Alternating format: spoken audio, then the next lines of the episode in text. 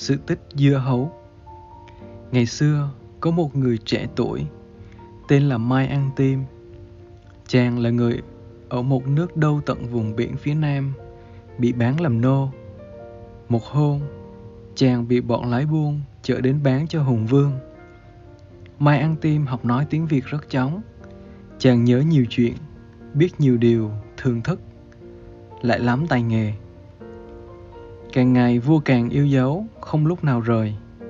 Năm 35 tuổi, chàng làm quan hầu cận, có một ngôi nhà riêng ở gần cung vua. Vợ Mai là con gái nuôi của vua đã sinh được một trai lên 5 tuổi. Mai có đủ mọi người hầu hạ, trong nhà của ngon vật lạ không thiếu thứ gì. Tuy oai quyền không lớn lắm, nhưng chàng được mọi người sợ phục. Nhiều kẻ vẫn thường lui tới cầu cạnh, nhưng thấy Mai có địa vị cao, cũng không hiếm gì những kẻ xin lòng ghen ghét. Một hôm, trong một bữa tiệc đãi các quan khách, giữa lúc mọi người không ngớt lời xưng tụng mình, Mai ăn tim nhún nhường bảo họ. Có gì đâu, tất cả mọi thứ trong nhà này đều là vật tiền thân của tôi cả. Mai nói rất tự nhiên, bởi vì tôn giáo xứ sở chàng bảo rằng cái sướng, cái khổ hiện tại là kết quả của sự ăn ở tốt hay xấu của tiền kiếp. Nhưng trong số người dự tiệc, có mấy viên quan hầu gần vua vốn ghét chàng từ lâu, chụp lấy câu nói mà họ cho là ngạo mạn đó, họ bèn vội vàng về tâu cho vua biết. Vua Hùng nghe nói vô cùng giận dữ, vua gầm lên. Chà, thằng láo, hôm nay nó nói thế, ngày mai nó còn tuôn ra những lời bất kính đến đâu. Quân nô lệ phản trắc, giam cổ nó lại cho ta. Buổi chiều hôm ấy, mai bị bắt bỏ vào ngục tối. Bấy giờ chàng mới hiểu, chàng lỡ lời. Mai tự bảo, nếu từ nay trở đi ta bị đầy đọa là vì kiếp trước, ta đã cư xử không phải. Trong khi đó ở triều, các quan họp bàn để xử án mai nhiều người đề nghị xử tử. Có người đề nghị cắt ngón chân, nhưng lời tâu của một ông quan già làm cho vua hùng vương chú ý. Hắn bị tội chết là đúng, nhưng trước khi hắn chết, ta nên bắt hắn phải nhận ra một cách thấm thía rằng những của cải của hắn đây là do ơn trời biển của bệ hạ, chứ chả phải là vật tiền thân nào cả. Tôi nghe ngoài cửa, nghe sơn có một hòn đảo cho hắn ra đấy với một hai tháng lương để hắn ngồi ngẫm nghĩ về vật tiền thân của hắn trước khi tắt thở. Vua Hùng gật đầu chấp nhận, nhưng sau khi ra lệnh, vua còn dặn cho hắn lương vừa đủ dùng cho một mùa, nghe không?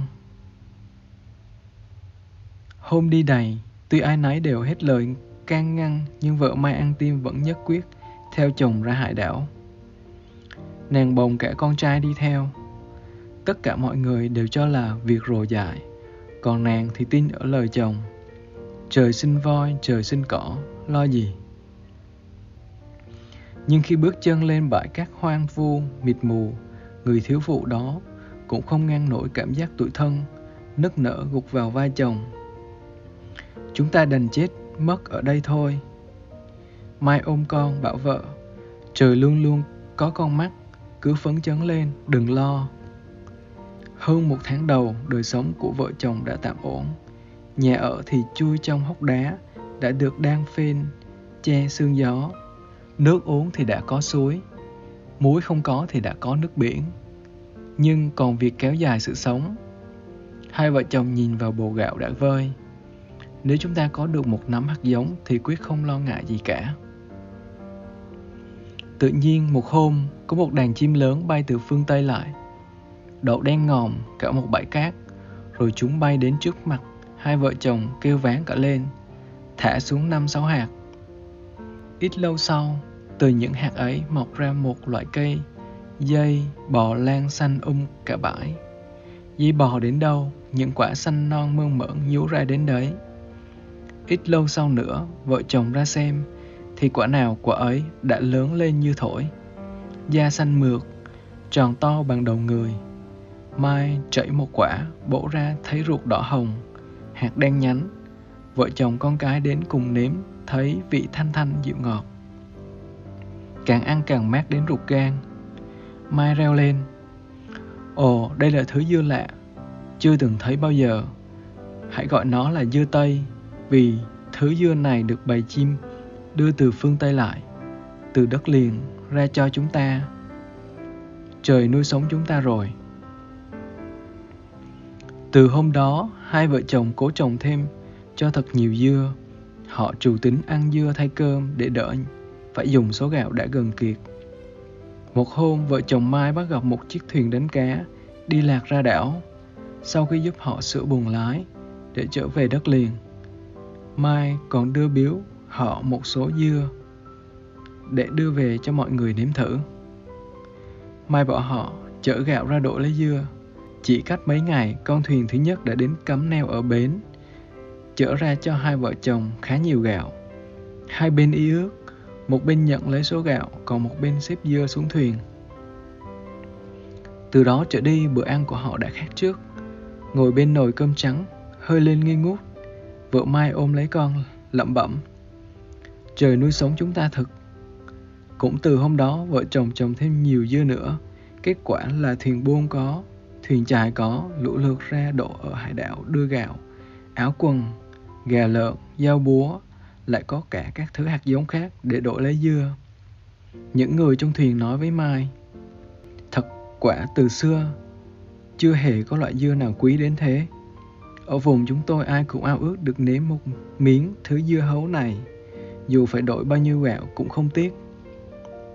Ngày ấy người ta tranh nhau mua dưa lấy giống cho nên chỉ trong vài ba năm, giống dưa lan tràn khắp nơi. Tên tuổi vợ chồng Mai Ăn Tim được truyền đi xa rộng. Dân gọi tôn là bố cá dưa Tây. Lại nói chuyện vua Hùng, một hôm la rầy viên quan hầu vì đã dốt nát để thợ dựng hỏng một ngôi nhà. Vua buộc miệng than thở. Phải chi có Mai Ăn Tim thì đâu đến nỗi. Ngày hôm đó, vua nhắc mãi đến chàng. Đã hai lần vua cho hỏi Lạc Hầu xem hiện giờ Mai đang làm gì ở đâu. Lạc Hầu đáp liều, chắc hắn không còn nữa.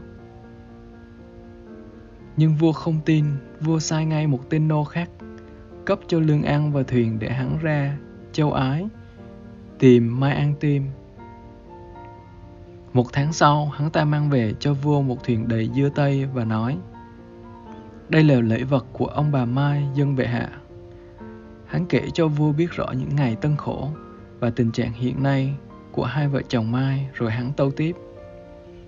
Bây giờ ông bà Mai đã có nhà cửa ở ngoài ấy khá đẹp, có đến hơn 10 người hầu hạ, có bãi dưa, có ruộng lúa và rất nhiều lợn gà.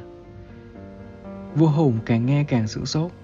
Vua chắc lưỡi, bảo mấy viên quan hầu cận, ngày nọ đã tố cáo Mai. Hắn bảo là vật tiền thân của hắn, thật đúng chứ không sai. Vua bèn sai một đoàn lính hầu đi đón hai vợ chồng về, cho Mai trở lại chức cũ. Vua lại ban cho hai người, con gái hầu, để ăn ủi chàng. Bây giờ chỗ hải đảo người ta gọi là bãi ăn tim. Những người kế tiếp công việc của hai vợ chồng Mai trên đảo vẫn còn dòng dõi đông đúc. Họ lập thành làng gọi là làng Mai An. Ở ngôi nhà cũ của Mai thì họ lập đền thờ hai vợ chồng chàng, nhân gian gọi là ông bà tổ dưa Tây hay dưa hấu.